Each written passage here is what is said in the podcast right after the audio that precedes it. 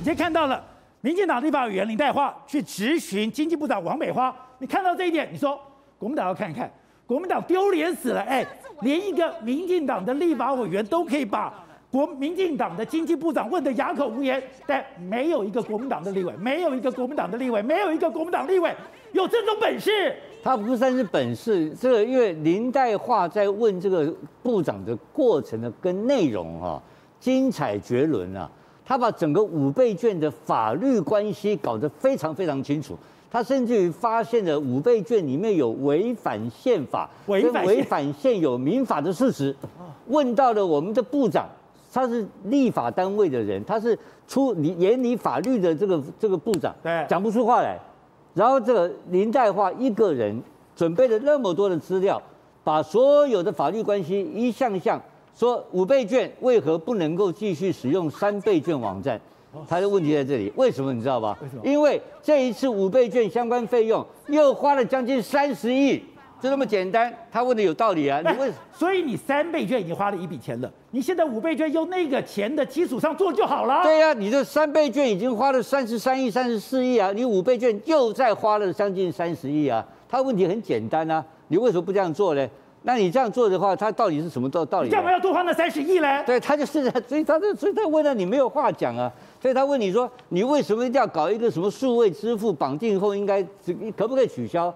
因为任何东西我合约可以取消的，啊，他说不可以，不能取消，所以他不能取消。所以他问的问题非常讲非常清晰的每一个细节，为什么你八大部会要加码？为何为什么偏重数位绑定？因为数位绑定这个问题本身，老百姓我们一定年龄以上的人就不会懂得用电脑嘛？你搞这套干什么呢？我都懒得用数位绑定，我用纸票最简单的。对呀、啊，你就搞了一个什么，其实你就然后这个数位绑定就搞一个什么唐凤出来推广嘛？对，因为他是数位专家、数位教父还是数位大师嘛？对不对？对不对？跳来跳去，跳来跳去嘛？对不对？他那个舞跳的，我跳比他好看多了。然后我们现在讲说，是他想，所以他你看看他这些通通都是他在。